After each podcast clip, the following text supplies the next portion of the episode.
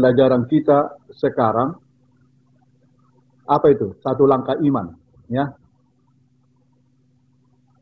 Pelajarannya ini satu langkah iman. Kalau ada langkah seribu, ya, langkah seribu atau langkah dua puluh ribu atau dua puluh juta, tidak akan tiba itu kalau kita tidak melangkahkan kaki pertama.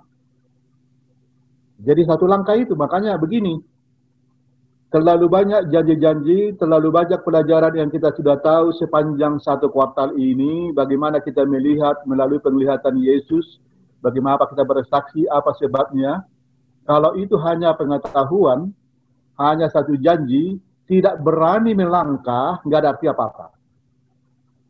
Ya, makanya harus melangkah. Sama seperti waktu perjalanan bangsa Israel menuju tanah Kanaan di belakang musuh, kiri kanan gunung, di depan laut. Musa melangkahkan kakinya ketika laut itu masih banjir, masih banyak airnya. Ketika Musa melangkahkan kakinya pertama, maka terjadilah mujizat itu.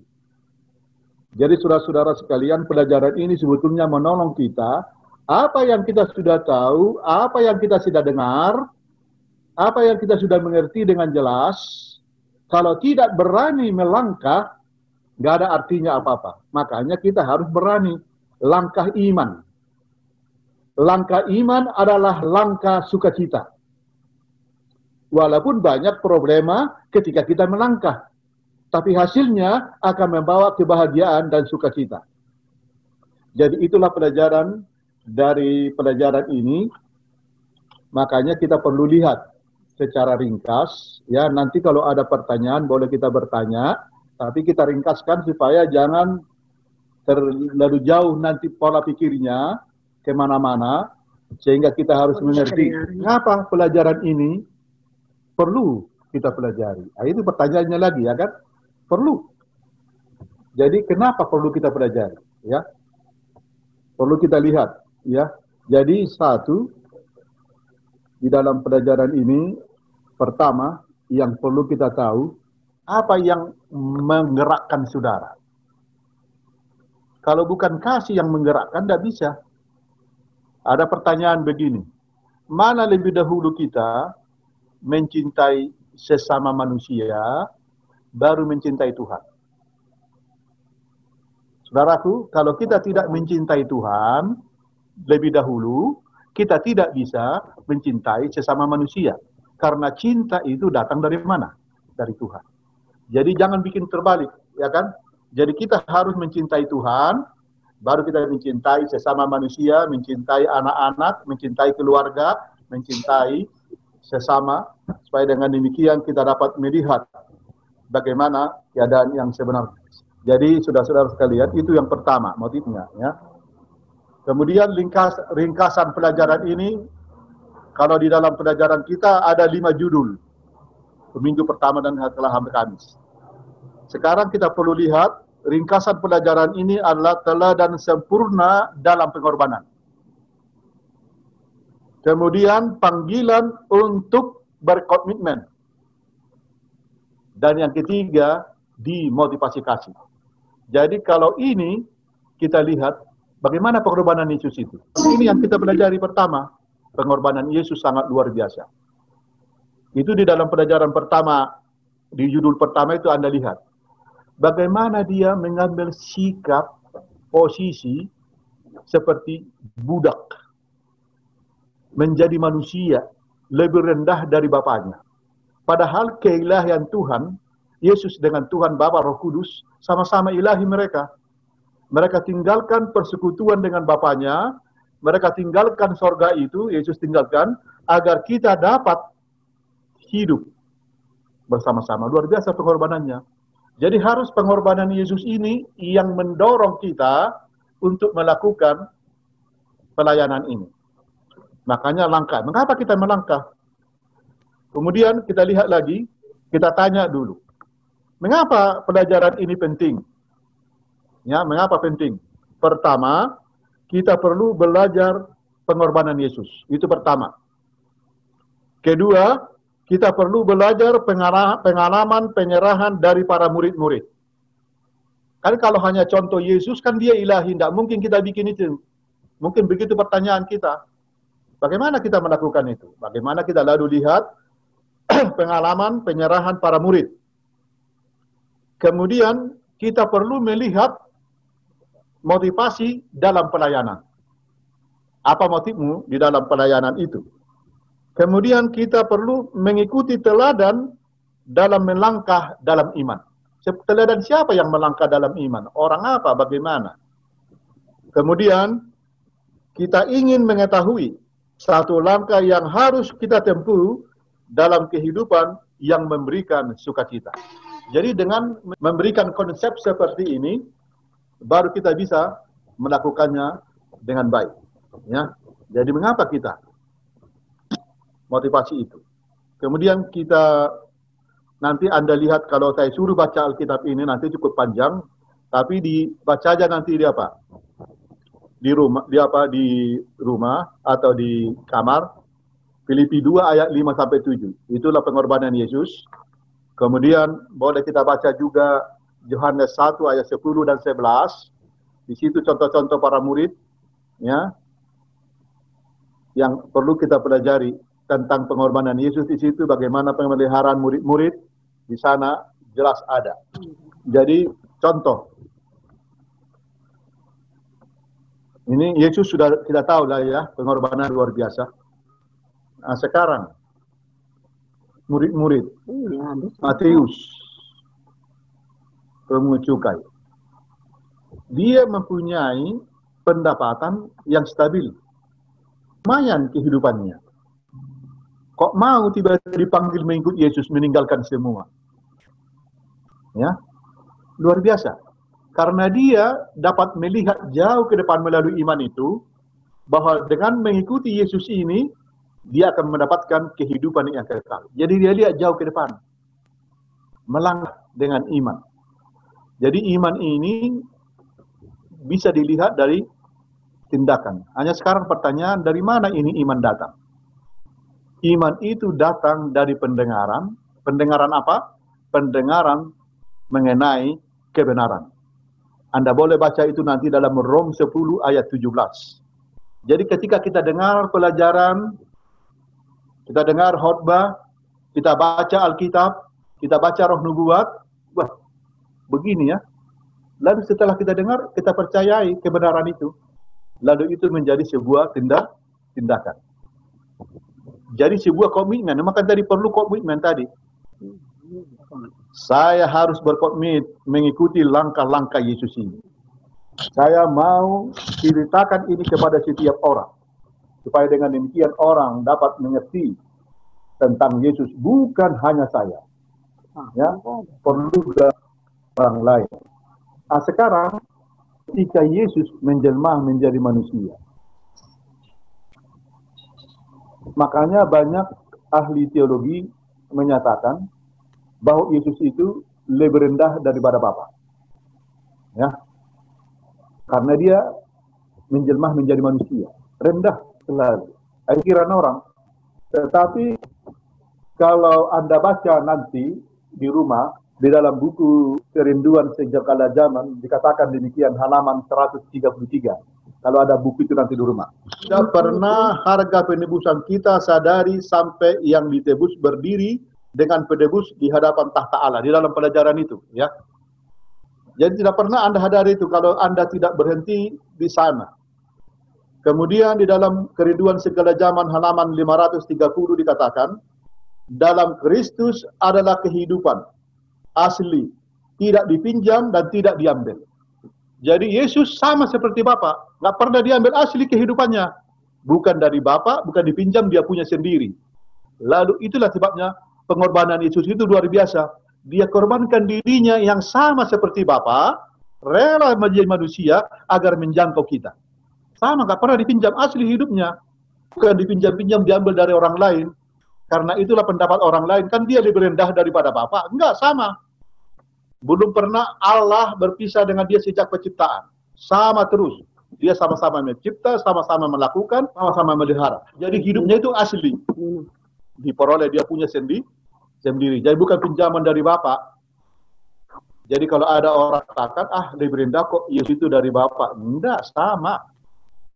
Hanya ketika penjelmaan itu menjadi manusia, di situlah kita baru sadar pengorbanan Yesus itu sangat luar biasa. Supaya dia bisa menjangkau kita. Langkah kasih dilakukan oleh Yesus. Kalau dia pada waktu dia dicambuk, wah, bayangkan itu menurut catatan katanya sejarah bahwa salib yang dia pikul itu kurang lebih 75 kilo. Lalu dia diikat, dicambuk, didorong lagi. Bagaimana itu berat badan? Akhirnya terrobeklah, terkoyaklah. Dia punya kulit-kulit dan berdarah bercucuran. Luar biasa penderitaannya. Ketika dia disalib, tangan-tangannya itu, waduh, hancur. Katanya menurut ilmu kesehatan, ketika disalib itu dia sulit bernapas karena darah-darahnya sudah tercurah. Jadi itu diambil dia. Jadi makanya motivasi pengorbanan Yesus ini yang pertama yang perlu kita pelajari pengorbanan yang luar biasa. Kemudian kalau Anda baca nanti ini ringkasan dari pelajaran ini supaya kita dapat tidak dari sini dari pelajaran yang lain. Kalau Anda lihat nanti di Ibrani pasal 11 ayat 25 sampai 27 ini ini teladan yang diberikan oleh Musa. Luar biasa Musa. Musa itu dididik di Mesir 40 tahun lamanya kurang lebih. Lalu dia pergi mengembala kurang lebih 40 tahun. Lalu membawa bangsa Israel keluar dari Mesir 40 tahun. Ya, cukup lama. Nah, menurut sejarah ada penggalian pada tahun 1922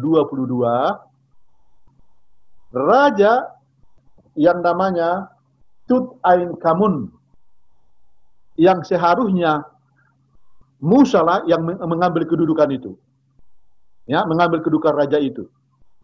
Dia tinggalkan aturan dia yang dipersiapkan jadi Firaun yang menggantikan ini. Ketika digali kuburannya, Bayangkan dari rambutnya, kepalanya, telinganya, semua badannya dipenuhi dengan emas. Petinya emas, kursinya emas, mejanya emas. Semua dibawa dibawa di kuburan itu waktu digali. Lalu dihitung perlu 10 tahun lamanya menulis di dalam sebuah buku katalog untuk menulis kekayaan Firaun ini. Bayangkan ini ditinggalkan dia aturan untuk dia. Pengorbanan Musa itu ditinggalkanlah itu. Lalu dia berkorban. Dia luar biasa. Kenapa? Langkah iman. Jadi memang langkah iman ini kalau secara ilmu pengetahuan seperti orang bodoh ya. Sudah ada harta di sini, ada jabatan, kok mau ke hutan-hutan, ke gurun-gurun. Kenapa? Itulah penglihatan iman itu apa yang anda apa kita kita tahu cerita Musa ini? Dia tidak memiliki harta itu, tapi Musa diangkat ke mana? Ke surga. Nah, itu luar biasa. Pandangan iman itu. Kalau pandangan dunia bodohlah, ditinggalkan hartanya, pekerjaannya mengikut Tuhan. Bagaimana itu, ya kan? Enggak mampu saya pendeta untuk begitu, ya. Saya sudah menjadi raja ini, harta saya aman, sudah zona aman saya, tidak perlu saya repot-repot. Tapi itulah langkah iman itu sangat luar biasa. Ya, iman ini. Jadi ini yang menjadi pelajaran bagi kita bagaimana murid-murid, bagaimana para nabi melakukannya. Kembali lagi kepada ke Paulus, kepada murid-murid itu. Bayangkan itu Petrus, ini murid-murid. Tiga kali dia menyangkal Yesus. Makanya kepada Yesus, kepada Petrus tiga kali Yesus ngomong, Petrus, apakah engkau mengasihi aku? Petrus, apakah engkau mengasihi aku? Wah, aku mengasihi kau, aku tahu. Kau tahu saya siapa Tuhan. Mengapa ditanya-tanya demikian? Apa yang dikatakan? Gembalakanlah domba-domba. Luar biasa kan? Yesus dengan cinta kasih mem membuat perubahan pola pikir siapa? Petrus. Sehingga Petrus berhasil menginjil. Pada hari Pentakosta itu tiga ribuan, lima ribuan berkhotbah berhasil. Dan bahkan dia rela mati dengan kepala ke mana? Ke bawah terbalik. Dengan badan terbalik. Demi siapa? Tuhan. Itulah. Yohanes kekasih. Dipancung. Baru masih muda. Rela. Dan semua murid-murid itu. Ke-12 murid itu. Tidak ada mati yang enak. Semua penderitaan. Mengapa mereka mau? Karena mereka melangkah dengan semua iman yang luar biasa. Dimotivasi iman. Tindakan imannya. Nah, sekarang kalau kita baca pelajaran kita ayat ayat inti apa kira-kira ayat inti kita? Filipi 2 ayat 5 sampai 7. Hendaklah kamu dalam hidupmu bersama menaruh pikiran dan perasaan yang terdapat juga dalam Kristus Yesus, yang walaupun dalam rupa Allah tidak menganggap kesetaraan dengan Allah itu sebagai milik yang harus dipertahankan, melainkan telah mengosongkan dirinya sendiri dan mengambil rupa seorang hamba dan menjadi sama dengan manusia. Kira-kira apa rupanya pikiran Kristus itu? Supaya jangan salah kita ikut. Ya kan? Apa pikiran Yesus itu?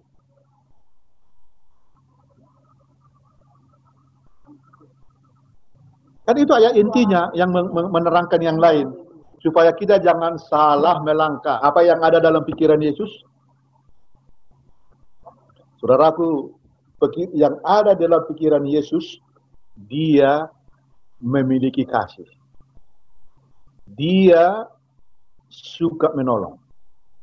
Dia suka mengampuni. Dia mau agar semua manusia selamat. Dia rela berkorban. Itulah pikiran Yesus selalu. Jadi kalau ada di luar itu, itulah pikiran-pikiran duniawi yang belum mengenal siapa? Yesus. Itulah pikirannya. Dia menolong orang miskin, tidak memandang pilih bulu. Dia tolong semua, dia tolong perempuan. Kalau kita pelajari belakangnya ya kan, di belakangnya orang Samaria, orang siapa, perempuan yang darah setan. Dia tahu, dia layani semua. Jadi kalau pola pikiran seperti ini dimotivasi oleh Yesus kita, maka langkah-langkah iman yang kita lakukan itu tepat, maka kita akan berbahagia dan penuh sukacita. Tidak lagi kita bersungut-sungut, tidak lagi kita mengeluh, walaupun banyak penderitaan yang kita hadap, kita hadapi. Mereka punya penderitaan, mereka punya persoalan, semua punya persoalan. Bayangkan tadi saya katakan, Musa 40 tahun gembala. 40 tahun di padang gurun. Penderitaan. Dicaci maki oleh orang Israel kok dipersalahkan, mengapa kau bawa kami ke sini? Kan sering kita disalah mengerti oleh umat, disalah mengerti oleh sesama manusia. Padahal hal-hal yang baik yang kita mau lakukan. Kita tidak perlu kecewa terhadap itu. Karena mereka belum melihat seperti penglihatan apa yang dilihat oleh siapa? Oleh Yesus. Itulah pelajaran ini harus kita melang, berani melangkah seperti Yesus melakukan. Seperti murid-murid itu lakukan seperti para nabi-nabi itu lakukan. Itu maka katakan kan kita sudah baca Alkitab bertahun-tahun, sudah bisa habis dua kali setahun. Belum. Jadi kadang-kadang kita udah udah baca tapi nggak berani melangkah. Makanya pelajaran ini menurut kita langkah ke seribu dimulai dengan langkah perta pertama. Tidak ada dokter kalau nggak dimulai SD. Ya kan? TK, Nggak ada orang yang berhasil langsung tiba-tiba berhasil. Tidak ada. Jadi itulah sebabnya kalau ada pengalaman-pengalaman saudara, ketika saudara mengikut Yesus dengan iman itu, inilah yang perlu diceritakan kepada siapa? Kepada orang lain. Supaya orang lain itu mengambil sikap, berani melangkah dengan iman. Ya kan? Dengan hal-hal itu. Sama seperti perempuan yang ditemukan oleh Elisa itu makanannya hanya tinggal hari itu. Ya. Tapi datang ima apa Nabi katakan, masaklah. Makanan ini hanya cukup untuk kami. Kalau kami nggak makan hari ini sudah habis. Tetapi karena dia percaya kepada Nabi itu, itu yakin dimasak. Kecil kan? Akhirnya dia berani, bukan berani, dia lolos hidup selama tiga setengah tahun masalah itu. Itu iman. Makanya sekarang persoalan penyakit COVID ini memang berat. Tapi kalau kita hanya pikir-pikir masalah, tidak ada iman kita, makin lama kita makin cepat sakit. Jadi kalau orang yang beriman tetap bertindak berlaku yang baik. Apa yang sih yang saya buat? Langkah apa yang saya lakukan supaya saya bisa memiliki sukacita yang dimiliki oleh Yesus para murid-murid itu melakukan kesaksian ini. Kira-kira begitu. Baik, ada pertanyaan? Inilah isi pelajaran sepanjang hari ini. Kalau ada yang ingin bertanya, silahkan. Tanyanya begini, kalau kita lihat kan langkah iman adalah sesuatu yang tidak masuk akal dari hikmat duniawi. Kenapa? Karena sesuatu yang tadi seperti dibilang Musa, seharusnya dia punya harta melimpah, tapi dia tinggalkan itu. Nah, eh, pertanyaan saya adalah langkah iman ini memang sesuatu yang jarang, bukan berarti bukan berarti tidak ada ya. Yang apakah ini semua orang harus lakukan? Pertanyaannya. Apakah semua orang harus lakukan supaya kita bisa memperoleh kerajaan surga atau memang ini adalah diberikan talenta khusus kepada orang-orang yang yang memang ya khusus gitu. Iman bukan talenta. Ya, itu pilihan. Jadi iman itu memilih percaya atau tidak. Jadi tidak talenta itu. Nanti kalau sudah itu berkembang, berkembang yang lain ada. Jadi apa beda talenta dengan karunia rohani. Kalau bakat dengan talenta, bakat itu dibawa lahir. Sedangkan karunia rohani itu diterima ketika dia menerima Yesus Kristus. Ketika dia dibaptiskan, dia dapat karunia itu, ya, dikembangkan. Jadi ini pilihan. Memang kalau mau kita mengikut Tuhan, ya harus masing-masing punya iman. Iman masing-masing. Nggak ada iman orang tua atau iman keluarga iman masing-masing. Makanya ini harus ditanamkan kepada pribadi-pribadi. Ya, pribadi kita mengikut Tuhan. Jadi memang iman itu adalah kepercayaan terhadap Tuhan. Sama seperti pelajaran-pelajaran tadi. Jadi kita, jadi Allah memang kita masing-masing untuk beriman dan berpartisipasi di dalam menjalankan pekerjaan ini. Memanggil kita masing-masing. Tergantung kepada sikap kita mau atau tidak. Ya begitu Pak Pak Panjaitan.